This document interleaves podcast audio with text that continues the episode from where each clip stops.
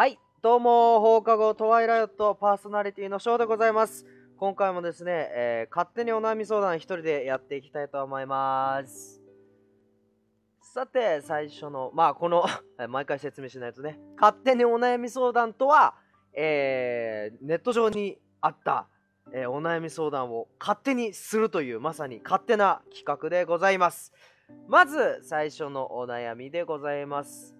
えー通行人。これ、匿名って書いてあるな。匿名、通行人。冷ややっこにかけてうまいものを教えてください。これはね、いい質問ですね。まさしく、僕に、僕が答えるべき質問なんじゃないでしょうか。なるほど。冷ややっこにかけてうまいもの。揚げ出したらきりないけど、今日僕が食べたのはね、ファミリーマートで買ってきたんですけど、えー、ネバネバとろり豆腐だったかな？名前正しいかな？あのーお豆腐がですね、とろっとろなんですよ。なんか本当に豆乳かな？でも豆乳じゃないぐらいのとろとろのお豆腐の上に、えっ、と、わかめだとか、あと、オクラだ。あと、なめこ。ネバネバしたものを乗せて、で、めんつゆ、多分、あれはタレって書いてあるけど、なんかめんつゆっぽかったんだな。なんかちょっとタレをかけて食べるっていうのを、それをかき混ぜるんです。っていうのを食べたんですけど、すごく美味しかったです。あれかなり、うん、美味しかったなコンビニのね、冷ややっこ美味しいの多いよね。だからそういうネバネバ系のものと一緒に取るのが、あ、やっぱうまいんだなっていう風には感じました。個人的にはね、キムチかな。キムチが結構味が強いから、別に上に何もかけなくてもお豆腐と一緒にそのまま食べれます。で、キムチはおすすめ。あとは、まあ、ベタだけど、ネギと鰹節と生姜とか、で、お醤油。まあ、好みによって青じそドレッシングだったり、あとは、めんつゆっていうのもありますし、僕がやっぱ好きなのは、まあ、冷ややっこでするのはおかしいかもしれないけど、ポン酢ですね。ポン酢がね、あの、いいです。個人的には。あの、お鍋でさ、しゃぶしゃぶとか食べるとき、ポン酢じゃない？で、しゃぶしゃぶこの前、あの、食べ行ったんだけど、やっぱりね、しゃぶしゃぶのね、お豆腐っていうのは格別なんですね。お豆腐ばっか食べてた。しゃぶ用でね、お豆腐ばっか食べてたよ、俺。で、それをね、やっぱポン酢でね、何回も何回も食うあの幸せ。たまらないね。本当にね、あのー冷ややっこはいろんなもの合うからね、おすすめなんですよ。だからちょっと、逆にね、こういうのもありましたよとかっていうのも聞きたいぐらい、あのーかなり極めたいですね。はい。はい、続いてのお悩みでございます。この方、匿名さんでございます。大変です !42 歳男です生まれて初めて彼女ができましたおお、おめでとう生きてる間にこんな奇跡起きるなんて思わなかったです今日仕事帰りにいつも寄るラーメン屋さんの店員の30代の女性の人に話したいことがあるので外で待っててくださいと言われ待っていたら好きなのでお付き合いできませんか？と言われました。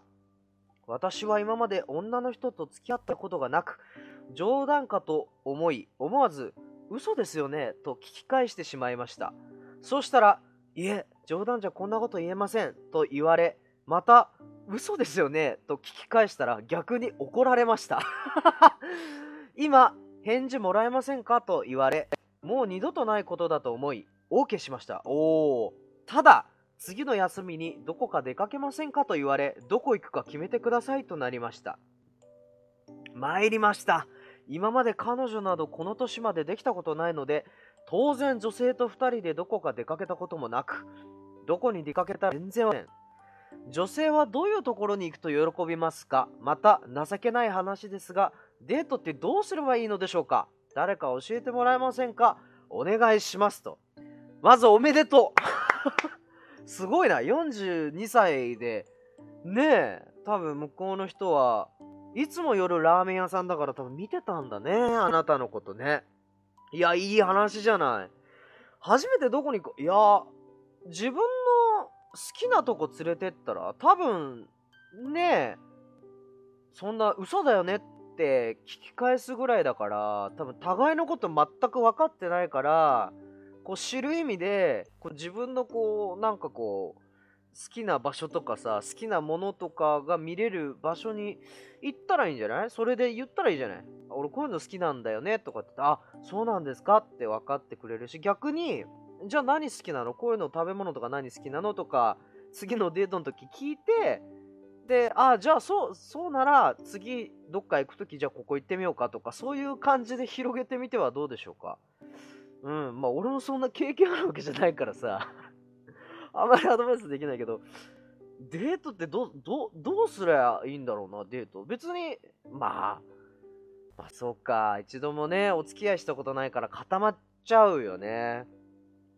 まあ普通になんかこう、なんだろう、話する感じでも、まあ黙っちゃう時間とかもあるかもしんないけども、別にそれは気にしなくていいような気すんだよな。なんかそれでさ、黙ってる時がすごく憂鬱だったら、こうもしかしたらね、あーなんか合わないのかなとかもあるかもしんないけどさ、でも、うん、向こうが好きって言ってくださったんなら、こういろいろ聞いてきてくださると思うから、それにこうね、あの、素直に答えてさ、で、そこからこうね、自分が広げられるならどんどんいければいいと思うんだけどな。どうでしょうか、これは。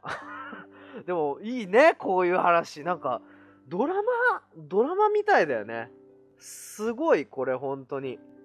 いつも夜ラーメン屋さんの店員の30代の女性、外で待っててください。いや、いいね。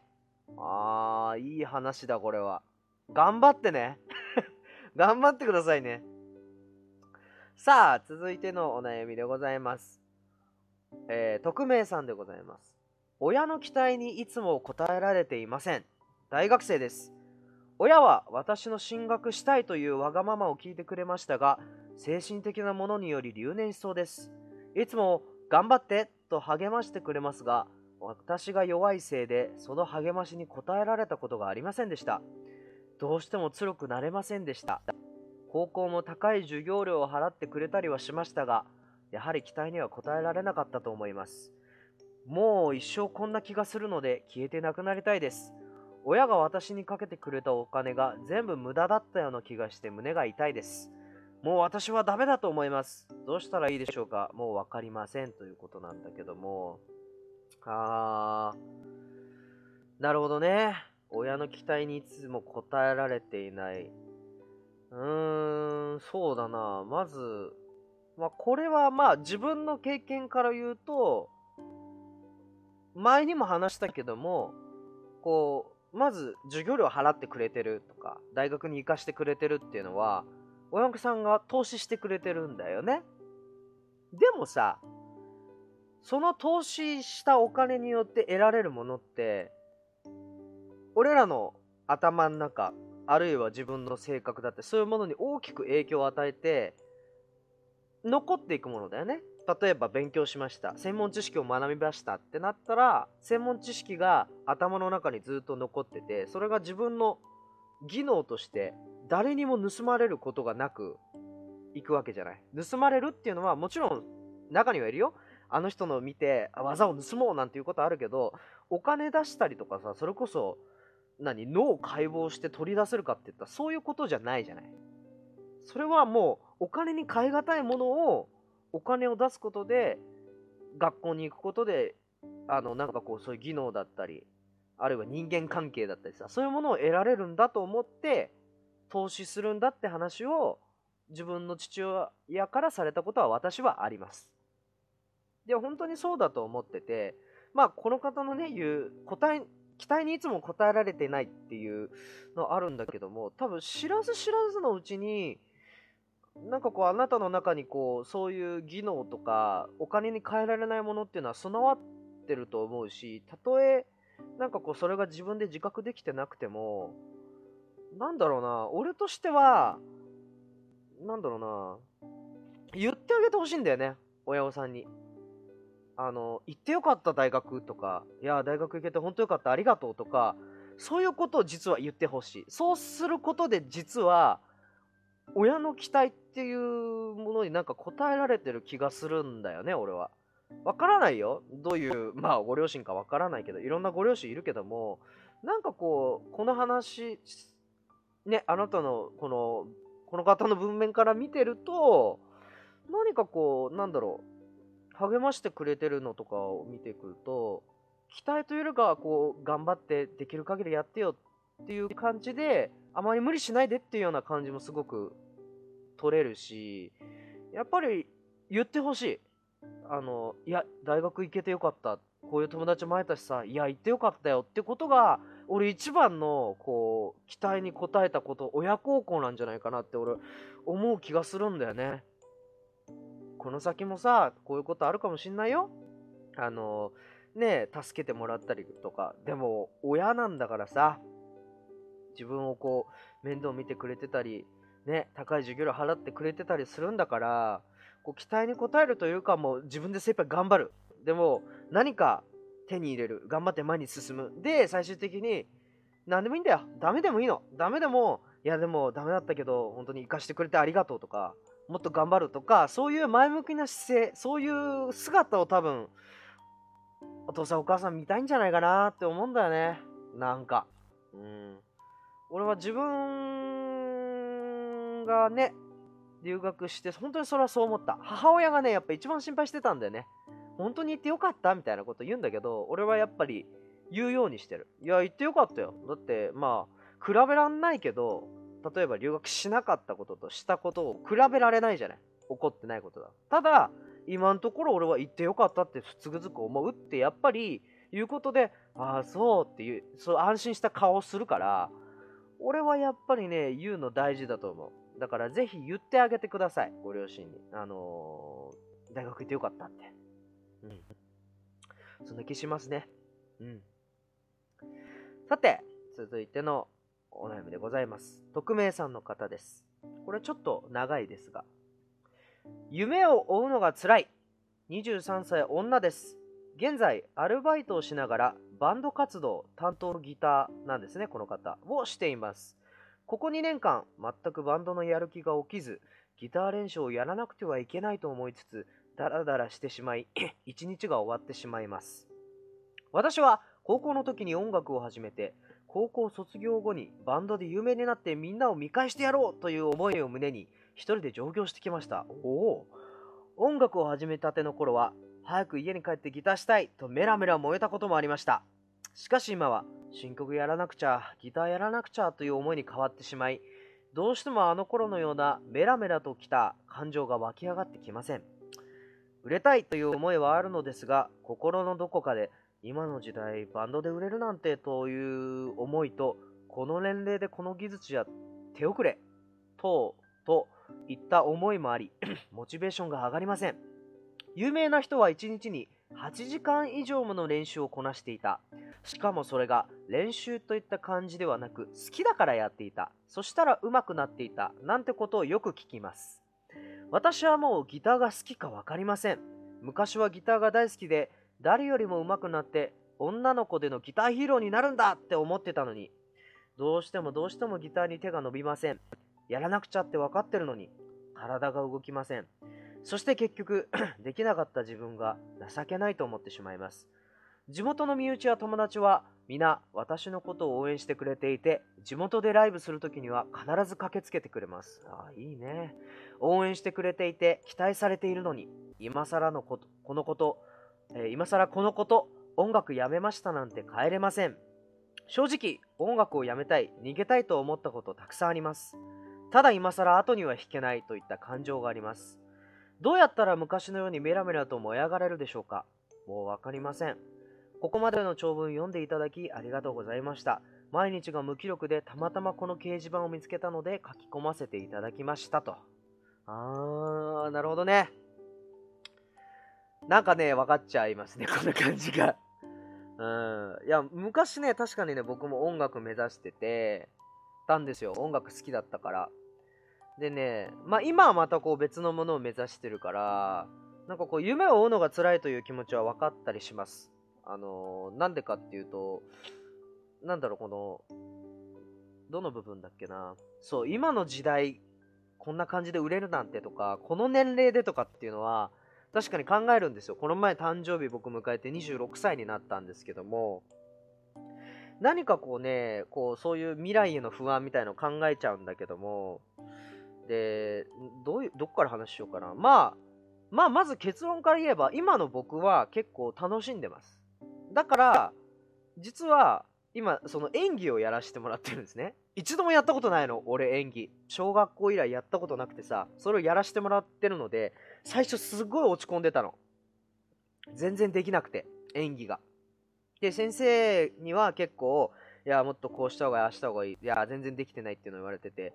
で先生に対する怒りじゃなくて自分に対するこう怒りとかさ落胆がすごくてそれで結構うってなっちゃうんだけどこうなんかあのある時楽しいって思う瞬間があって今はできないけど演技が楽しいという厄介な感じになってきちゃったんだけどもね。うん、で正直この先どうなりたいっていうのはあんまり考えてないんだよ。あの今は目の前にあることをひたすらやりたいっていうのが今の自分の心情なの。だからたとえ演技がうまくできなくてもとにかく今演技のこと考えて演技がどれだけ上手くなれるかなとかどういう風にやろうとかそういうことを一生懸命今目の前にあることを余計なこと考えずにやろうっていうのが実は今のモチベーションなんですね。でそれってきだからだと思うんです。でこの人の中にも昔は好きだったけども今は今はもう使命感でやらなきゃいけない新曲やらなくちゃギターしなくちゃ売れなきゃっていうやっぱり思いがあると思うんだよね。